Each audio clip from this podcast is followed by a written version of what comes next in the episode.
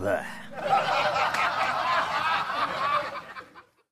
So what's the started- famous line, Nick, that he says that when he talks, he talks about it in the interview you did. Uh, Nick has had the privilege and pleasure of interviewing the Stooges, oh God, being in amazing. the same room, which we're not going to talk about today, but is something we right. have to talk about at some point. Um, oh, for but sure. you, you, you asked him a question, or some, one, of, one of the three of you asked him a question, and he gave the, you know, it's not like, uh, you know, it, it's kind of a manic, manicured answer that he's had to answer a thousand times over, but it's the truth.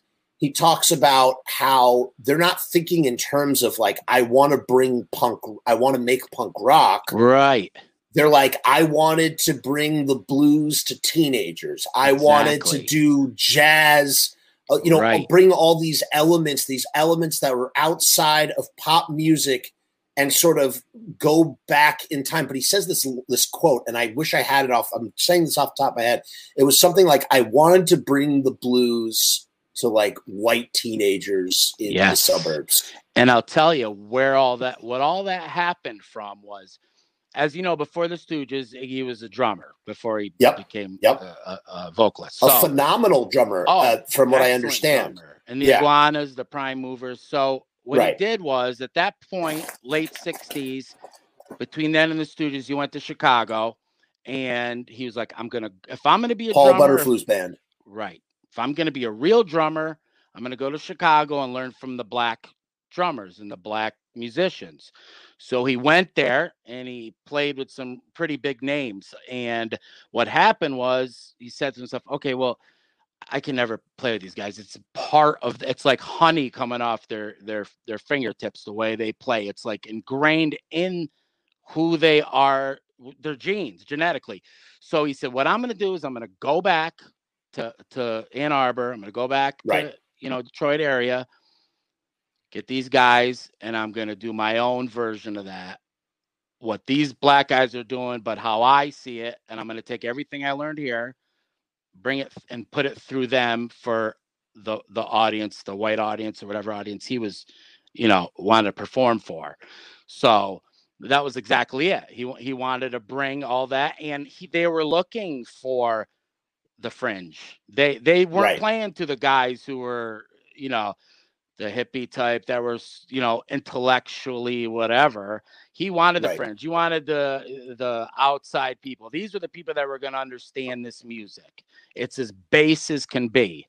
You got to remember that first yeah. album, they were told to create those songs. Before that, they weren't playing any of those songs, right? As you may know, from playing... nineteen sixty-seven to nineteen sixty-eight right. or sixty-nine, yep. Late, it was right. so super avant-garde and like weird and big. Harry Partch, Sun Ra, the, these type of guys. They made instruments I out of vacuum cleaners. Yep. He put a mic in a blender. Right, mic in the blender. First show. Uh, golf Vaseline shoes, on the face. All that golf shoes and and uh, contact paper and microphone, dancing on them.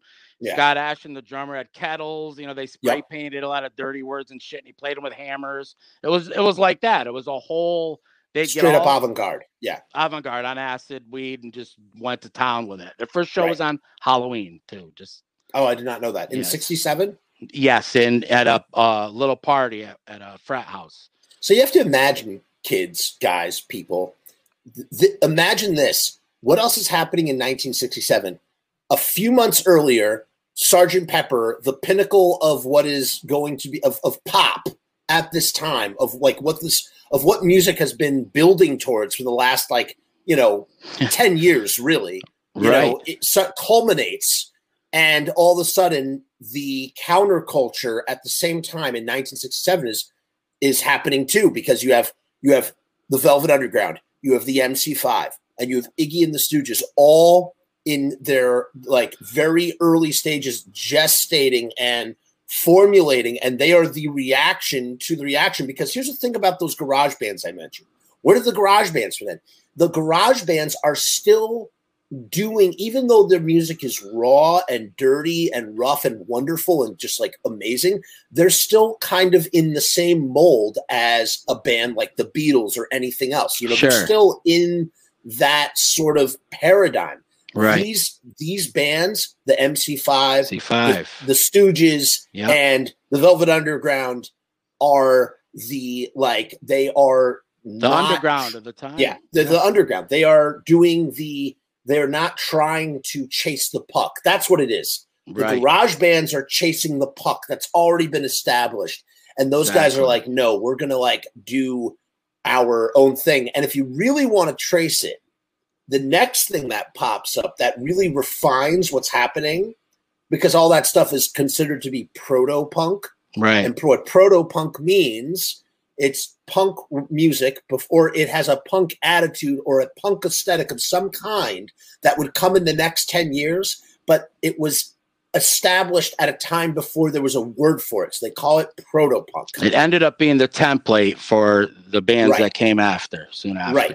And the next fo- the next phase of that would be like the New York Dolls. Right. Would immediately come right after that. Yep. But what's interesting is, this is what I really wanted to pull from what you said, because you said it so well, how they played and they like that it came like honey from their fingers, and he realized he was never going to be able to run with them because he could never soar to such heights. But there's one other element that comes into the picture, and that is he sees Jim Morrison in the Doors. Yes. And he sees this guy walking around in leather pants without his shirt on. Yep. And, you know, the Doors are not punk, even no. though the, we inherited the Neutron Bomb, which is in the L A punk story, mm-hmm. actually begins with the Doors. It does not begin with the Stooges. The, that's and it's the spe- Please Kill Me yeah. of the West Coast. Oh, yeah, that too. Yes, that too. That, that it's book. In Please Kill Me as well because yeah, of Elektra. That Neutron right. Bomb book you're talking about with the germs and all the L A Yeah, that's the people. West Coast Please that's Kill Me. That's what I consider it. Right. No, you're super right about that.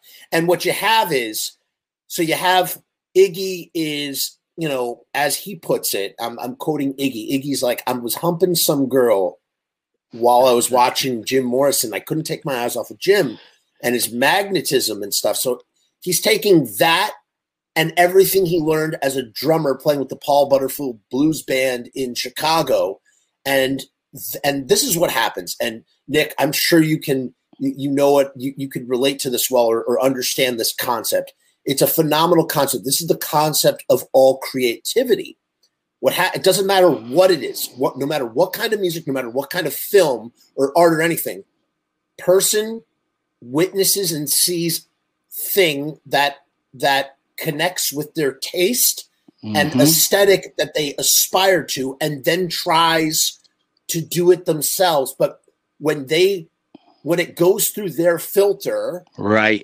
it turns into something completely different. Do you know who the master of that is? Is Bowie. It was the master of that. He, I would say, yes, Bowie was the master of that, but you know what my favorite everywhere. example is? Yes, but you, my favorite example is the Ramones. Ramones. Because the Ramones yes. are like, we love the Stooges, but we're trying to write like, Beach Boys. I, I want to write Beach Boys. Yeah. Like what? Wait, Sheena is a punk rocker. That's punk right. rock, right? No, oh, no, no, says Joey Ramone. That's it's a Beach Boys. Boys song. Yeah. It's a Beach Boys sped up. The Beach right. Boys are one of my favorite bands too of all time. Love the Beach Boys.